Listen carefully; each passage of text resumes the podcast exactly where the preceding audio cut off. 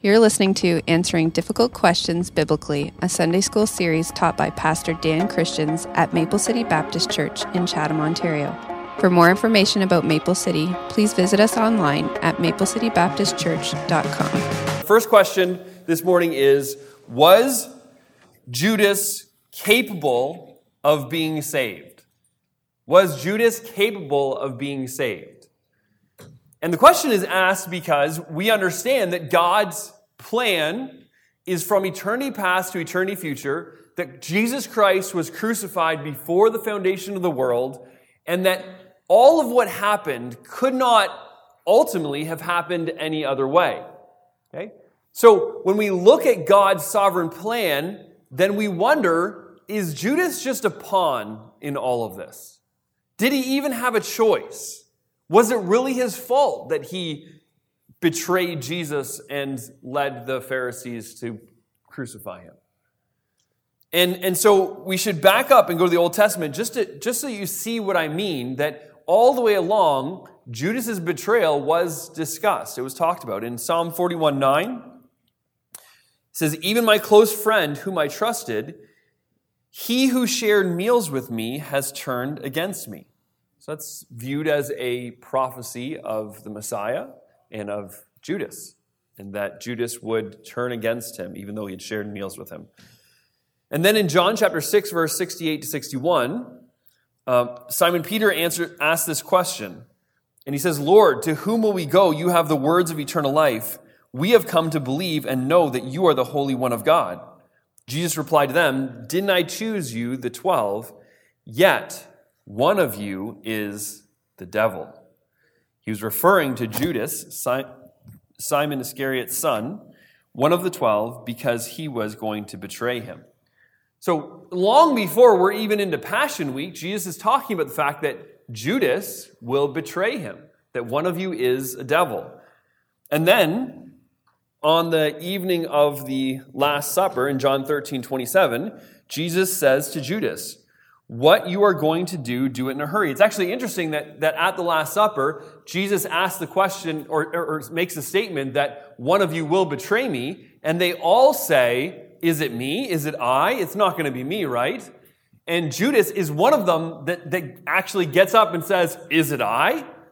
Now, he has already gone to the chief priest by this point, and he's already decided what he's going to do. He's, he's received money for betraying Jesus. So for him to ask that, I mean, it, it's, it seems as though he's just parroting what the other disciples are saying and pretending like he doesn't know. But what's fascinating to me about that whole circumstance is that when, when all of the disciples looked around the room at one another, nobody suspected Judas. They, they suspect themselves, maybe, even before they suspected Judas. So he hid that very well. In Luke 22, 48 to 50, Jesus said unto him, Judas, will you betray the Son of Man with a kiss? And that's so Jesus already knew it was happening. Judas, why Judas was there. Um, all of this was planned. And then in Acts chapter 1, verse 15, uh, Peter gives an explanation to the rest of the apostles about what's happening those who are gathered in the upper room. He says, Those days Peter stood up in the midst of the disciples. Altogether, the number of the names was about 120, and said, Men and brethren, this scripture had to be fulfilled, which the Holy Spirit spoke before by the mouth of David concerning Judas, who became a guide to those who arrested Jesus, for he was numbered with us and obtained a part of this ministry. So it's clear there that Peter viewed Ju- Judas's betrayal not just as a solitary act of one man who, who went rogue and, and went against the plan and did the wrong thing, but as a part of God's sovereign plan, that David had actually prophesied that that would happen, and this was ultimately Scripture being fulfilled.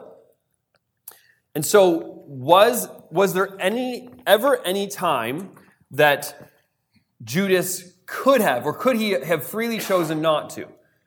And, and this is the, the amazing thing about um, human beings with frail and fragile minds trying to approach the Word of God that is perfect, that reveals the mind of, of God who is, he is, per, he is uh, um, what's the word that it, there's no end, there's not, not no end, but infinite. Okay, he's infinite. How do we understand an all knowing, omniscient God who, who is not bound by time. And it is really difficult for us. And so, what happens sometimes is I think we come to the word sovereignty and the idea of sovereignty, and we come to it in a way that only human beings can understand. Well, how can I, as a human being, be sovereign over anything?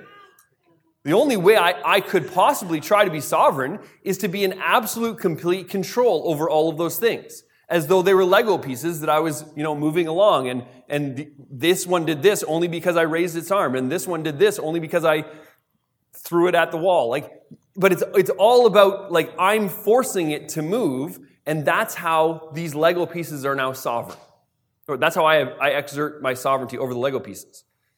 But it's really difficult for us to understand how a God who is not like us, who is not bound by time like we are and not bound by a lack of knowledge like we are, how he exerts sovereignty over his creation. This is one of the great mysteries of our faith, and I think it's one of the mysteries that we will never come to an end of, we'll never fully understand because we will never be infinite. We'll never be omniscient like God is. But having said that, I, I think that there's a, an introduction that is written in um, J.I. Packer's uh, Knowledge of the Holy. Is that what it's called? Stink, I didn't even write it down. Um, but it's, a, it's an amazing book, The Knowledge of God. Yeah. Uh, so Packer wrote this awesome book, and the, the, preface to the book, he begins with an illustration that John Mackay once used. And he says, um, there are two kinds of Christians, and we can picture these things by imagining a balcony of a Spanish house that we were there watching travelers go by on the road. And so we have the balconeers who are above, and they can overhear the travelers talk and chat, and they may comment critically on the way that the travelers walk, or they may discuss questions about the road, or if it can exist, or whether it will lead anywhere, what might be seen from different angles along it, and so forth. But they are onlookers, and their problems are theoretical only. The travelers, by contrast, face problems which, though they have their theoretical angle, are essentially practical problems of which way to go and how do I make it. The problems which call not merely for comprehension, but for decision and action too. So you've got the picture, you've got balconeers who are overlooking a crowded intersection and watching as people come, and, and they can comment and question, and they can maybe see beyond what these people can see but they're not involved in the, the decision making that's happening in, in each of those people's minds. And then you also have the travelers who don't see as far off, but what they know is t- right now they have to deserve, make a decision to swerve le- right or to swerve left to avoid the oncoming traffic. Right? They're making decisions and actions. And, and these two groups of people, this, this, these two ideas might help us to illustrate the way we can come to the Bible and the way we can think about theology. We can think about theology as a balconeer, that we are above it all, and we are trying to figure out how these pieces might f- fit together. And when we are stressing, when we're thinking about all of theology through the, the view of the providence and the sovereignty of God, then we are acting more as these balconeers. It's not a wrong thing to do. It's just recognize that at that point, our perspective is we're trying to sit above it all and trying to explain what's happening without thinking about the real world decisions that individuals are making. Okay? Whereas as a travel, traveler, we can come to the Bible and we can say, this is what God tells me to do. I need to do this. I need to do this. And so, if we look at the question of was Judas capable of being saved as a balconeer, we can say, well, ultimately, no. Ultimately, God's plan was this, and ultimately, all these things were going to work out the way that they did. But if we were to, to come from it as a traveler and say, we're Judas, was Judas making real decisions to disobey Christ? Was he making real decisions to sin against God? Yes, absolutely he was. He was he recognized he was after the fact. In fact, it feels like he kind of did before.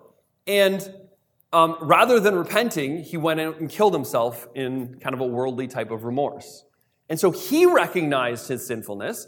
And I don't think any of what the, the sermons in Acts 1, the, the message in Acts 1 or in Acts 2, I don't think no other part of the Bible would lead us to believe that it's possible that Judas was not guilty, that he was not culpable for his decisions.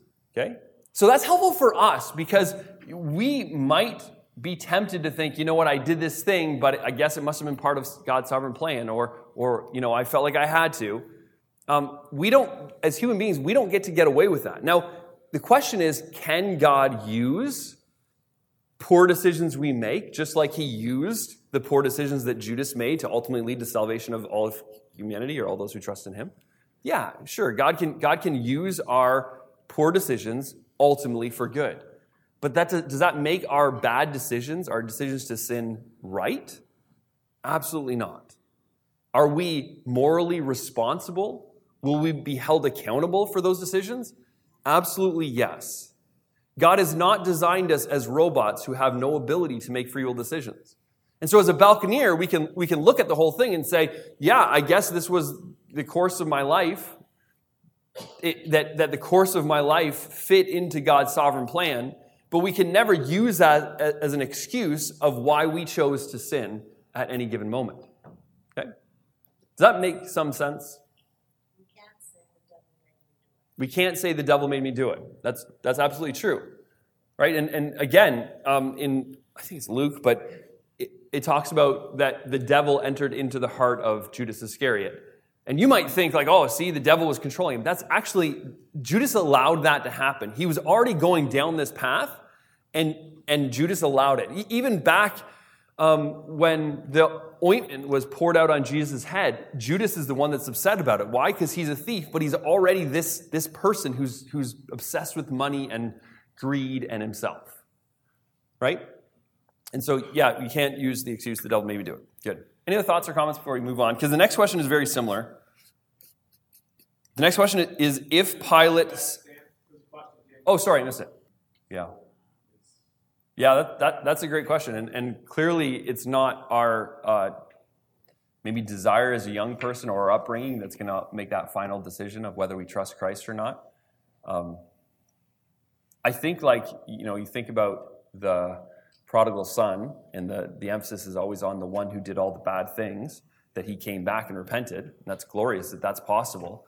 But I think we should also remember that, that both sons were lost um, both needed salvation, and only one truly came back and was saved. Uh, and, and that's like, you know, if you grow up in a religious home, you look at the son who stayed home, but still didn't repent, still didn't seek um, forgiveness, and was still lost. Right?